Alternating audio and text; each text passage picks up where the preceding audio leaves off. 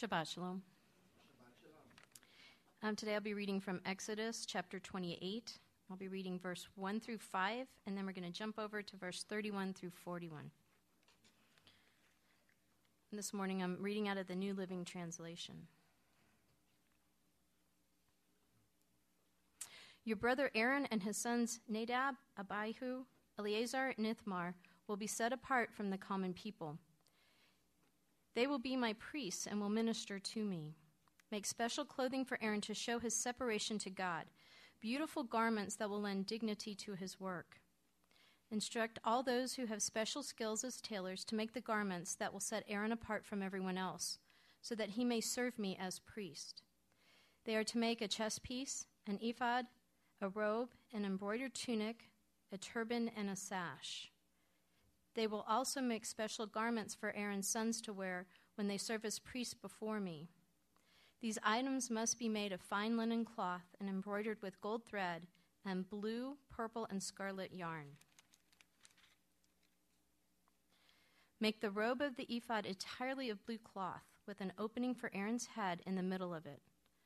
The opening will be reinforced by a woven collar so that it will not tear. Make pomegranates out of blue, purple, and scarlet yarn, and attach them to the hem of the robe with gold bells between them. The gold bells and pomegranates are to alternate all the way around the hem. Aaron will wear this robe whenever he enters the holy place to minister to the Lord, and the bells will tinkle as he goes in and out of the Lord's presence. If he wears it, he will not die. Next, make a medallion of pure gold using the techniques of an engraver. Inscribe it with these words Set apart as holy to the Lord. This medallion will be attached to the front of Aaron's turban by means of a blue cord. Aaron will wear it on his forehead, thus bearing the guilt connected with any errors regarding the sacred offerings of the people of Israel. He must always wear it so that the Lord will accept the people. Weave Aaron's patterned tunic from fine linen cloth. Fashion the turban out of this linen as well. Also, make him an embroidered sash. Then, for Aaron's sons, make tunics, sashes, and headdresses to give them dignity and respect. Clothe Aaron and his sons with these garments, and then anoint them and ordain them. Set them apart as holy, so that they can serve as my priests. Thank you, Terry. Shabbat Shalom. Um, this series of sermons that we're going to launch into um, looks at the whole subject of priesthood.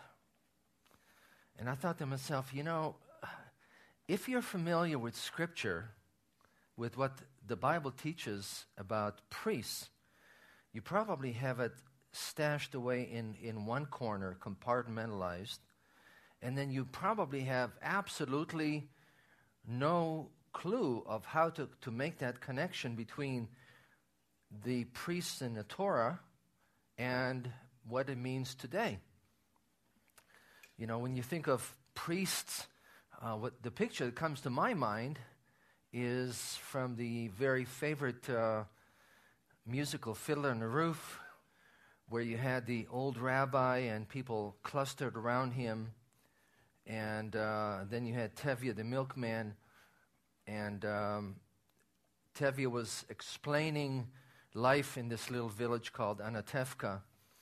And one of the ways he was explaining it was by pointing to himself and the Jewish people who were around who looked different, had the men had beards, and then he pointed to the non-Jews, to the Gentiles, particularly the priests, and he said, "Well, there is us, and then there is them."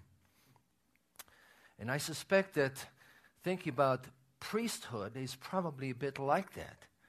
Um, you, you read it and you, you may have a hard time connecting with what it looks like in life today. So I wanted to pause for a minute and pray and ask that the Spirit of God would bless us with the needed understanding. Father God, uh, Vino Malkenu, we simply ask that as we begin to look at, at this subject, that your word teaches a lot about. We pray that each one of us would be given the enlightenment, the discernment from your Ruach, from your Spirit, to know what your Word of God is saying, and specifically, Lord, to know what your Word of God, what your Word is saying to us, and that you would cause us to have soft hearts that we will know and understand not only what you're saying, but how you want us to follow and obey. And we thank you, Lord, in the name of Yeshua. Amen. I want to start with a, a, basic, a couple of basic statements, one of which is the fact that God called the nation of Israel to be a nation of priests.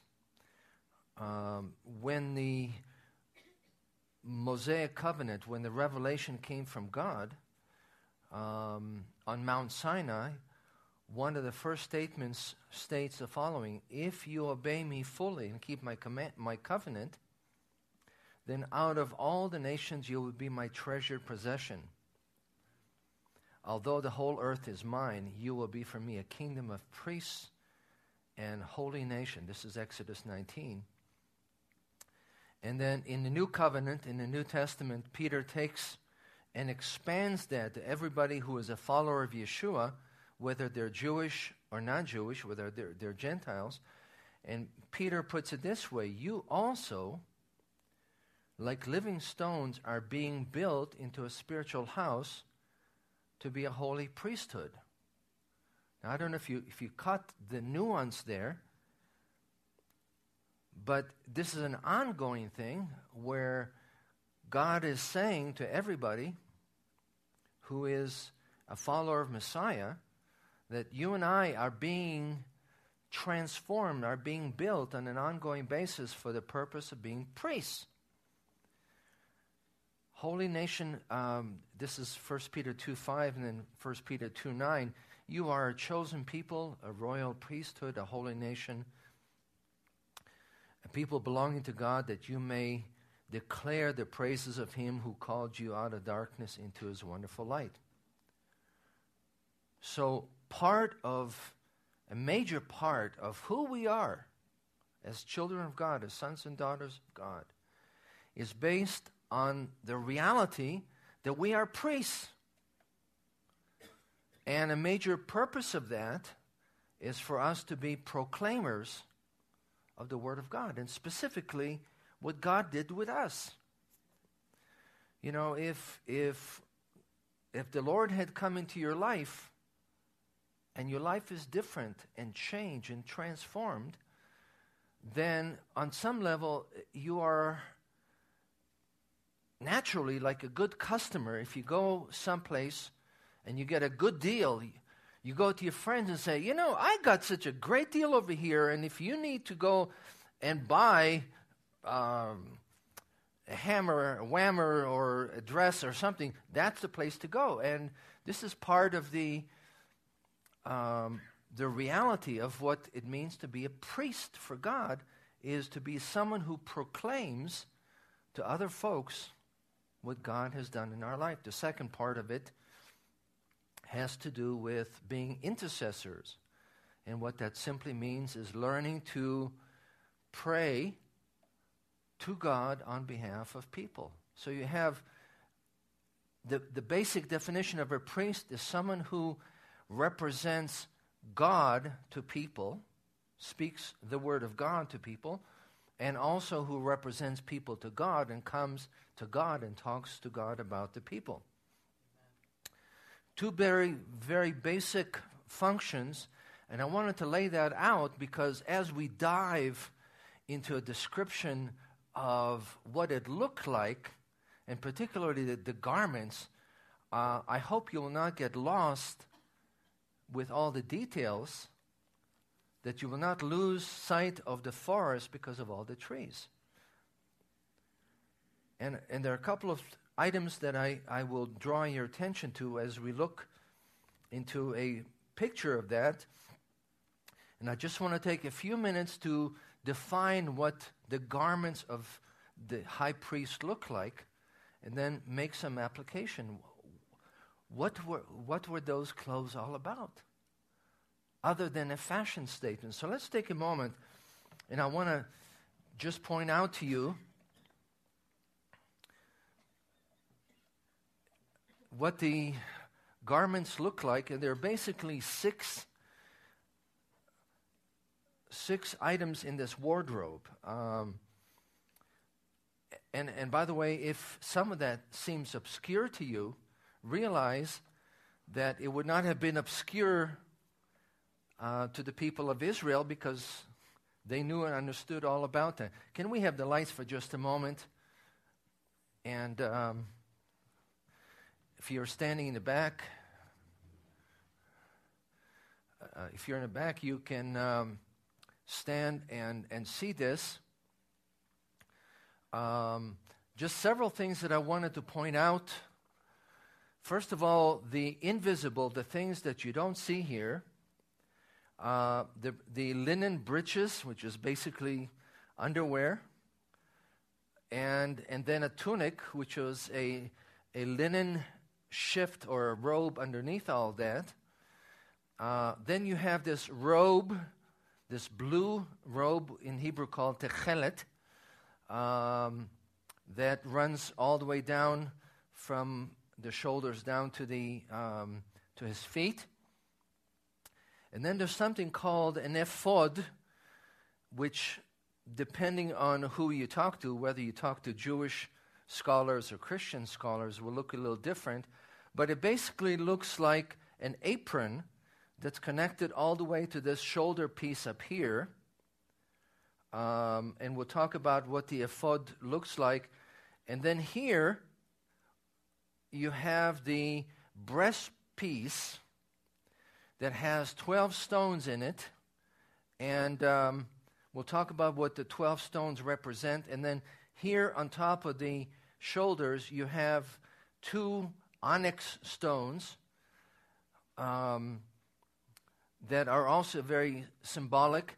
And then the priest is wearing the turban, and on the turban there's a gold plate that states holiness unto God. Can we have the other slide? Maybe it's a little clearer.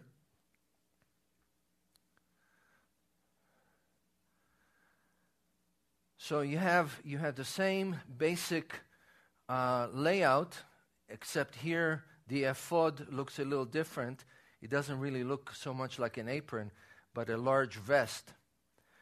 So perhaps you've seen this, perhaps you haven't, but this is sort of a, uh, a visual um, of what the high priest's garments looked like on 364 days out of the year. Okay, can we have the lights, please?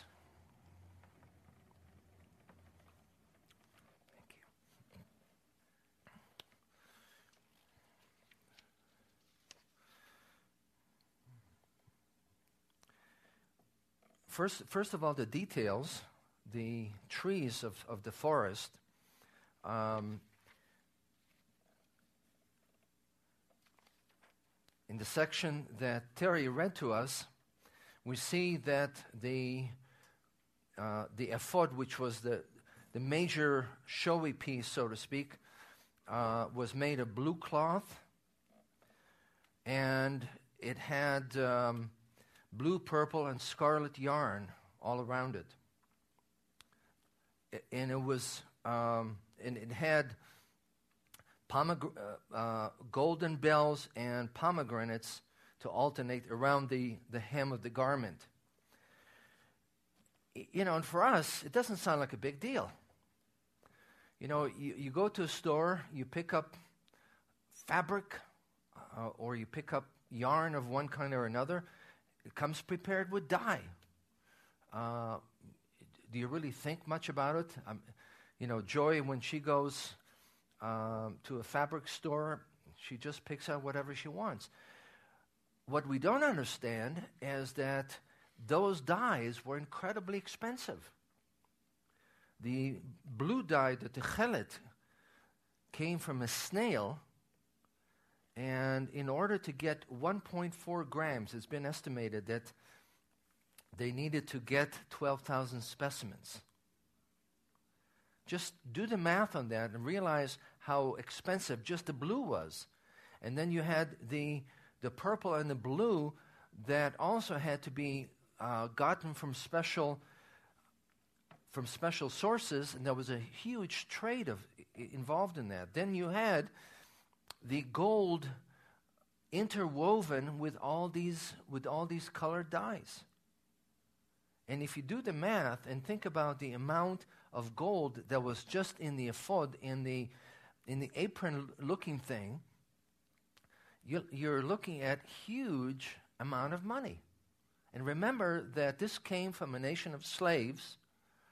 Um, it came from a couple of weeks ago. We talked about how that the, pe- the people of Israel gave what they had. It was bracelet. It came from bracelets and nose rings. A lot of bracelets and a lot of nose rings in order to get that gold. And then, of course, the breastpiece itself, when you think about it, um, the 12 stones were precious stones. Each one of them would cost an arm and a leg today. It was about nine inches. As I mentioned earlier, there were two onyx stones that were attached on the shoulder, 12 stones here. And then this um, breastpiece was actually folded over, and inside it was additional stones, and they were called the Urim and Thummim, which everybody, of course, wanted to know what they were because Scripture doesn't tell us a whole lot. This is typical where the Word of God gives us a whole bunch of details. We're not too interested. Where we park and write books on and send expeditions to are the things that, are, that have very little detail. Basically, the Urim and Thummim um, were sanctified lots. When they needed a question, they used the lots basically like a dice, or perhaps there were letters on the Urim and Thummim that were thrown, and a basic question was given God, should we go and fight the Philistines? And with one of those, uh, the Urim was, was uh, negative and the Thummim was positive. If whichever one came forth, that's what they went. And by the way, the early disciples of Yeshua used lots to determine who was going to be the next apostle. You know, for us, it doesn't make a particle of sense. Um, but this is something that was part of the get up for the priest the other thing I wanted to, to mention, of, well, there was the sash. Then the turban had the plate that said on it, Kodesh la Adonai, holiness unto God. Now, what is that about? It simply means that this was a label that, that the high priest belonged to God. It's basically like a clothing tag that you have on one of your garments that says, This is um, Mark Miller's uh, shirt. Um, it belongs to, to a, particular individual. So, very, very ornate, and we'll come back to that. I just wanted to give you a, a basic um, fast forward through the priest's garment because I want to come to what I consider is the meat of the matter, and that is not the p- particular details and, and the threads and, and so on, but rather what was it about? What was the purpose for having these clothes?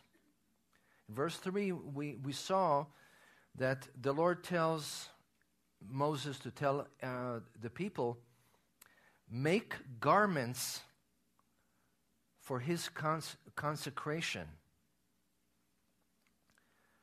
That's in, in verse 3 of 28, and then verse 2 um, make holy garments for Aaron, your priest, for glory and for beauty. Now, you've heard the saying that clothes really don't make the man. In this case, they did. Why? Because you look at Aaron, the priest, and you knew that he was set apart for a particular job. He was holy in the sense of setting apart. He belonged to God. Um, they were designed, these clothes were designed to give him dignity and honor, not in the sense of making him feel that he was above everybody else. And we'll talk about that portion of it. He was set apart and he was to be given special authority as God's representative, and he was to function in the confidence as God's servant. But it was certainly not something designed to, to show Aaron or the other high priests that in and of himself he was something special. And we get confused with that, folks. When God takes an individual and raises him up and or her up and gives them authority, and by the way, authority simply means the delegated power to accomplish something that God puts before you. Then what happens is people get puffed up, forgetting that it's all about God and it's all about service to God. So Aaron was set apart to serve God. And yes, he was very showy.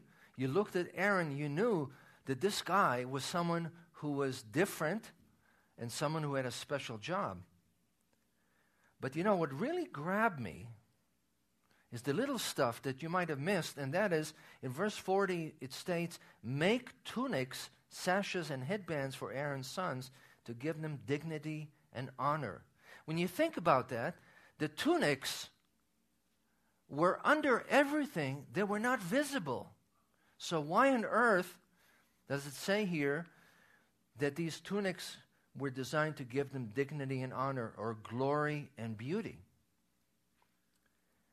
And it was part of it, part of the outfit was for people, but a major part of it was for the priest himself to realize that he had a special calling. When he put on that linen tunic, he knew that God had given him a special job and that God was going to keep him accountable, that he would have to give an answer to God for what he did, what he didn't do. And I'm going to go off uh, on a bit of a tangent here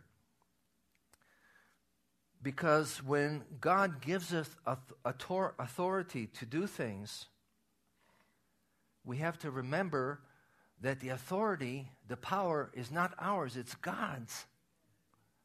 And that we have to treasure it and hold it carefully because it's something that is God's. It's given to us to do something very special. And when we forget that, we take the authority and we want to run with it, we and do all kinds of crazy stuff. And if we really understand who God is, what it means to serve Him, we will be sober. We will have an attitude of awesomeness to know that God had called us to serve Him and given us that special power to do that. It is a holy, very precious responsibility. Power goes with it, and the power from God has to be something that is invested properly, or else we have to give an account to God for that eh, for what we do. Everything was defined, including including the breeches, by the way, which are stated as being given as something to cover the flesh of his nakedness. It, literally, it's what it says. Why? Because the, the Canaanites and the people around them, their religious practices were not exactly what you call modest. There was so called sacred prostitution as part of the religious practices of the Canaanites. And part of God taking the nation of Israel and setting the people apart and saying, You are mine you belong to me. I have the tag that says Kodesh Ladonai. You belong to me, to no, nobody else, to no other God. Like we read today in the, in the Ten Commandments. I am a very jealous God. I don't tolerate you running off and chasing other gods and goddesses. So all of that was designed to say to the whole nation of Israel and to the priest and to the Levites and anybody else who was serving God, you belong to me. And in the case of Aaron the high priest, you have all these precious uh, threads, precious dyes, and, and the gold as a means of showing not so much how precious Aaron the priest was, but showing how precious God is. In fact, when you look at these uh, several passages in scriptures that talk about God, what God looks like, he, he is not presented as, as an old man with a white beard, by the way. What you see is images of precious jewels and, and the overwhelming light uh, shining, which simply is designed to say, when you are in the presence of God, it is immensely precious and costly and valuable to know that you are God's and that He has called you into His sanctuary in, and into His service. Amen. How costly was it? Verse 35 if he doesn't wear the proper clothing, he is to die. In fact, it states that more than once in the instruction for the garments for the priest. Aaron must wear it when he ministers. Verse 35 the sound of the bells will be heard when he enters the, the, the holy place before the Lord, and when he comes out, so that he will not die. Verse 43 Aaron and his sons must wear them whenever they enter the tent of the meeting or approach the altar to minister in the holy place, so that they will not incur guilt and die.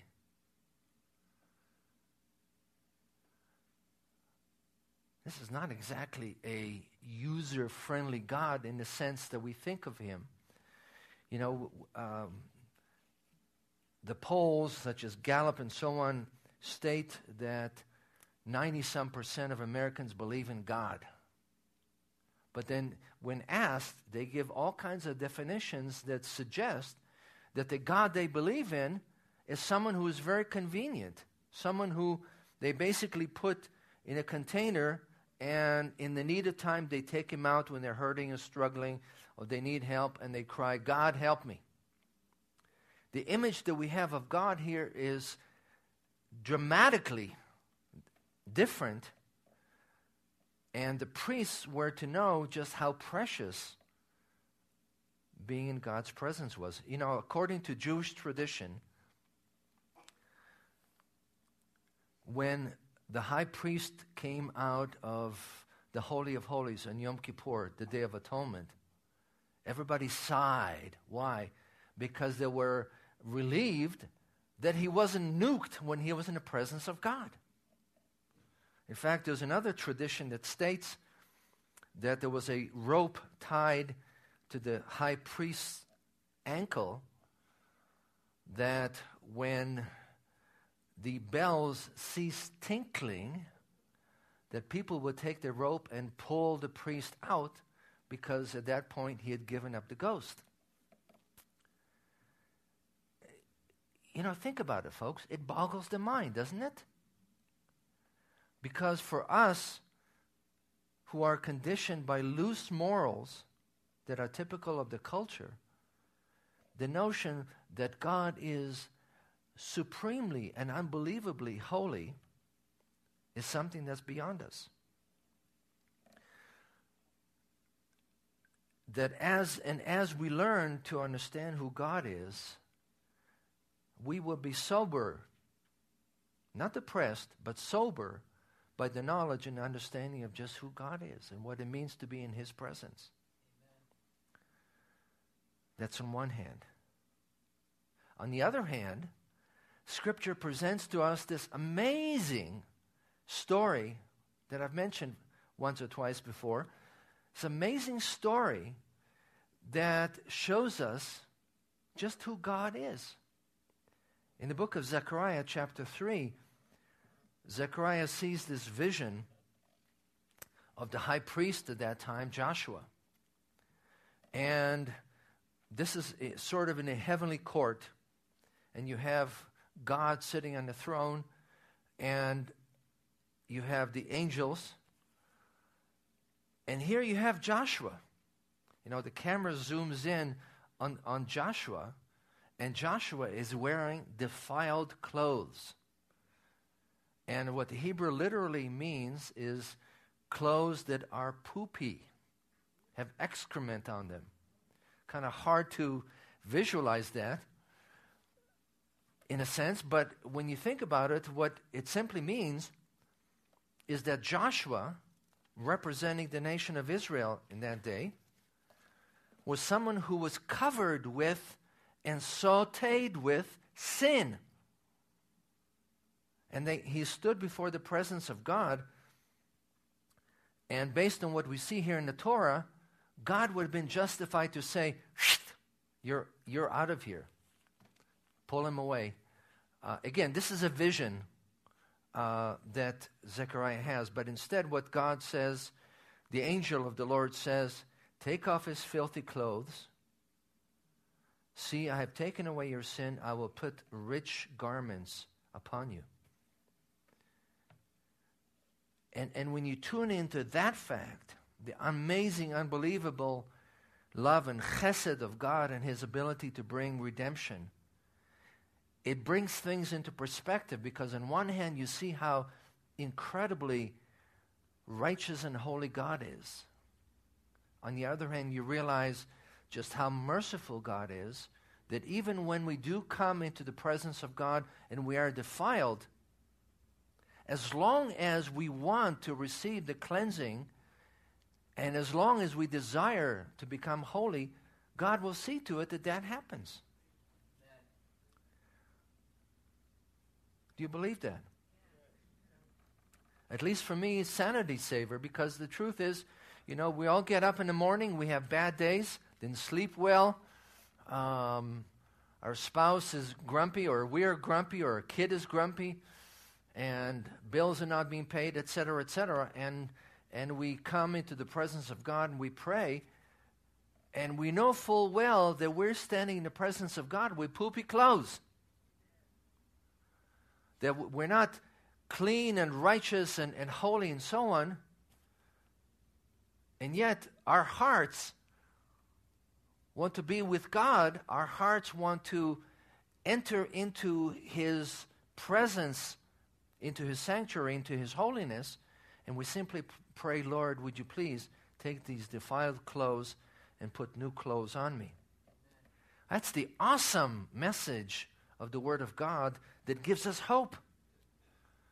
Because on one hand, we see our defilement, and folks, defilement is reality for us. It's either out there in the world, what we read, what we see, what we hear, or else defilement is right here in us.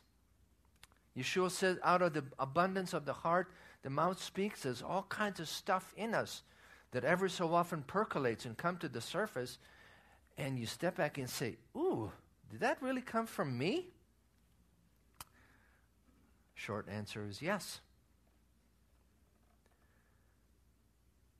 And understanding and reveling in God's chesed, God's covenant committed loyal love means that we come and we say, Lord, would you please take off these clothes and put new clothes on, upon me? Again, metaphorical, metaphorically and spiritually. We have a number of examples of that, and I'll just barrel through a number of those. Isaiah 61:10, I delight greatly in the Lord. My soul rejoice, rejoices in my God, for he hath clothed me with garments of salvation. 61 3, where we see the promise to provide for those who grieve a crown of beauty instead of ashes, the oil of gladness instead of mourning, and a garment of praise instead of a spirit of despair. Did you hear that? A garment of praise instead of a spirit of despair.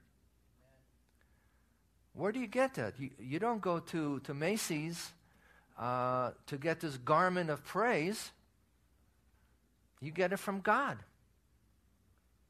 And if you find yourself having a spirit of despair, you don't try to airbrush it because God knows you. He knows all your stuff, He knows all your junk. Instead, you come and you say, Lord, here I am. Spirit of despair, right here.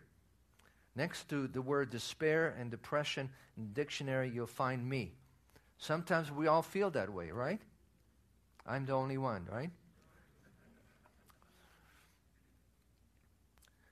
And we simply say, Lord, would you take this junk off me? This ratty, greasy, disgusting looking, uh, torn outfit of despair and depression, etc. And would you please put the garment of praise? Because I want to praise you. I want to worship you. I want to walk in your ways. I want to be holy as you are holy. Revelation 19:8 Fine linen, bright and clean was given to her to wear. Fine linen stands for the righteous acts of the saints, the God's children. If you were to tie some of these strands together, you see that God demands that the priests be committed to high standards of holiness. Because you and I, folks, represent God. Where you and I go, God goes. Now, this is not an ego trip, it's reality. If God is in your life, where you go someplace, God goes with you. Which also means there are places you don't want to go because you really don't want the Lord to go with you and say to you, What are you doing here? Where, where we go, God goes. Yeshua said, You're the light of the world. That's reality. You're the salt of the earth. That's reality. We represent God we represent His reality, His presence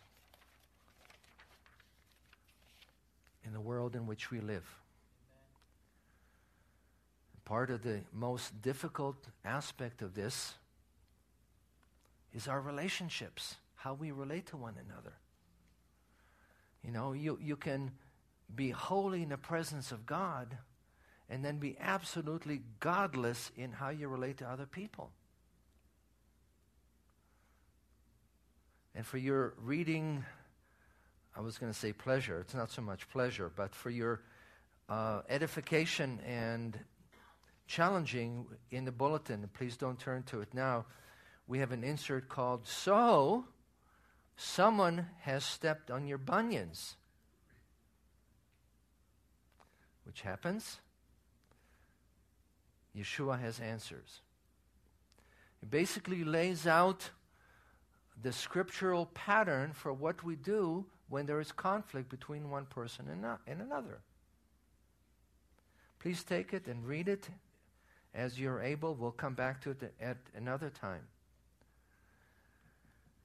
So you listen to this and you say, I really don't feel like being a priest.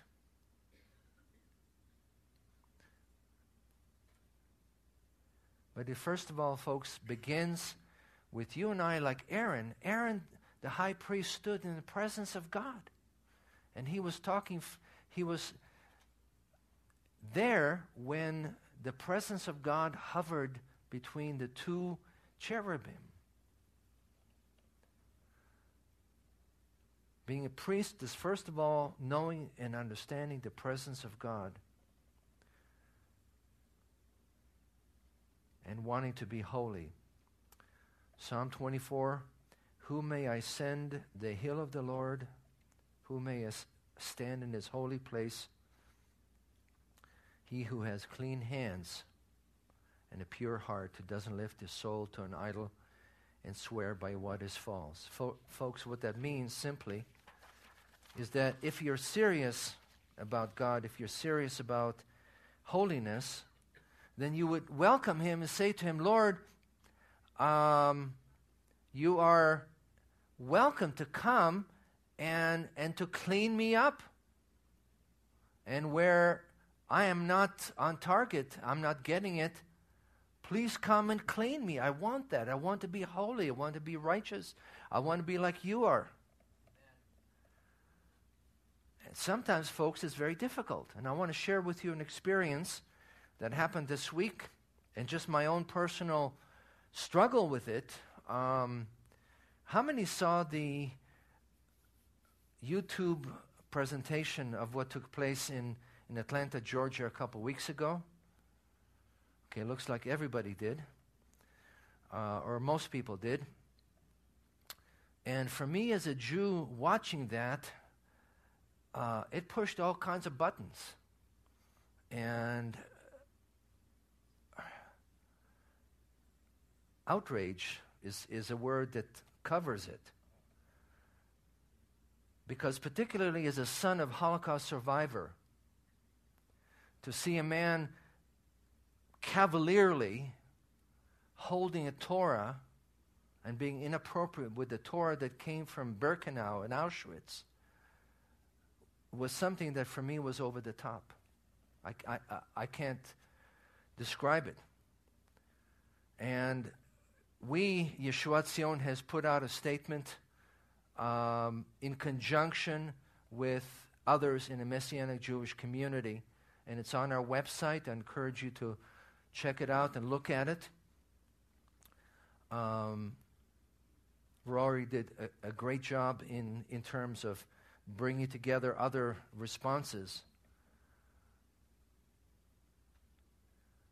But you know, as I was praying for God's work in this, you know, my first inclination was to say, God, would you nuke the guy?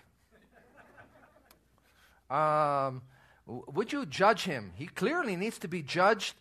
Uh, he's not willing to listen. Whoop him upside the head. Use a two by four, a two by six.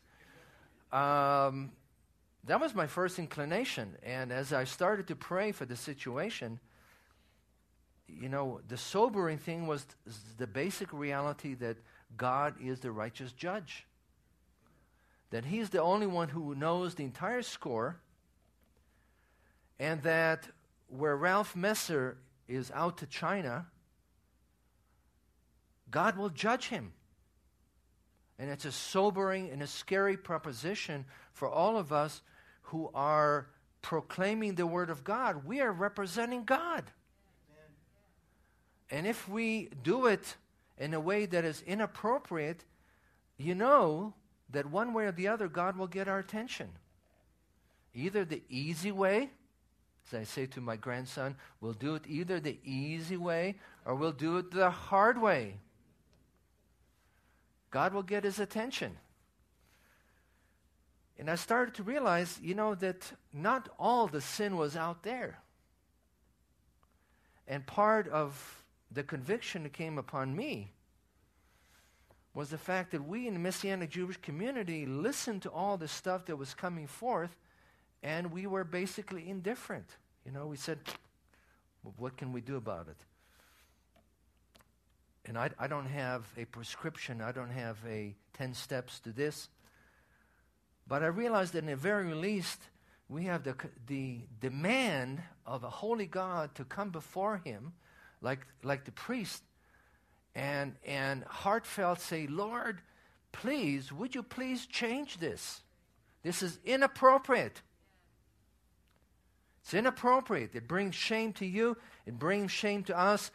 It confounds the Jewish community when they look at this stuff and they're confused about who Yeshua is, what it means to be messianic, and so on and so forth.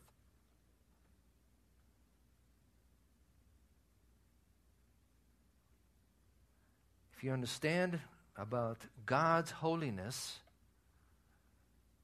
you recognize not just the sin out there, but you recognize the sin in here. And so we put out the statement that we did, folks, with a great deal of humility. Because we stand in awe of the holiness of the righteous judge. We recognize our own sin, but at the same time, we are crying out to the Lord and saying, Lord, Please, enough is enough. This is unacceptable. We can't fix it. You can. You've called us to be priests.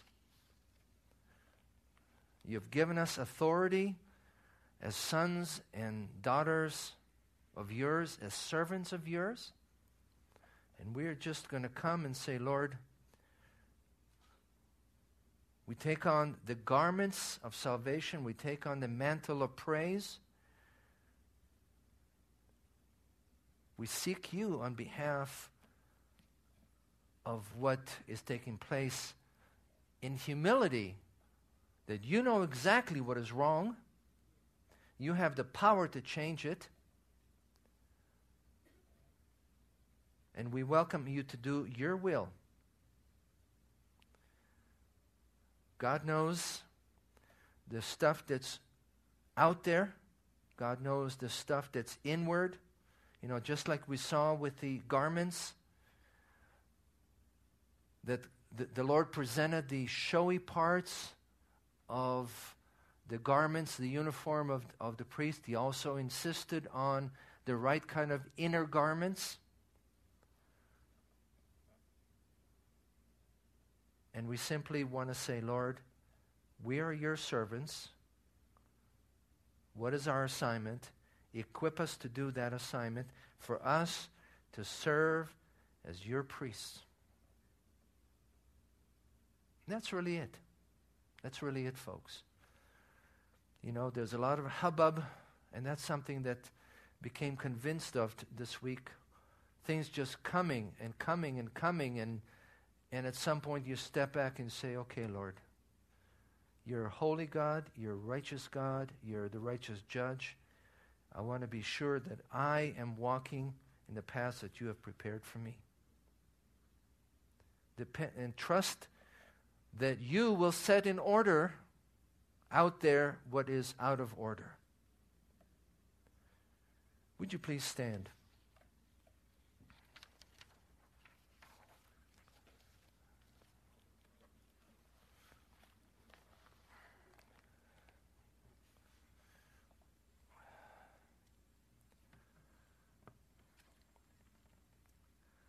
Avinu Malkeinu, our Father and our King, we praise you and exalt you and honor you, Lord, for who you are, a holy and a righteous God. We thank you, Lord God, that you would be well justified to nuke us, Lord God, because of our sin and our defilement. And yet, Lord, we thank you that you offer for us to have those defiled clothes taking off and clean, holy clothes being put on. Lord, that's our desire. That's our desire. We want in this world, in this perverse world, Lord, we want to be able to be lights we want to be able to be salt. Lord God, we want to be your representatives to a hurting and a bo- broken humanity. Lord God, would you transform us and make us into holy servants of yours, Lord, holy priests, Lord, who represent you as you desire to be represented. Lord God, speak to each of us. Give us, Lord God, a picture of what that looks like in our own individual lives, Lord. Be honored, Lord God, in the transformation that takes place in us. We ask this in the name of Yeshua, our Messiah. Amen.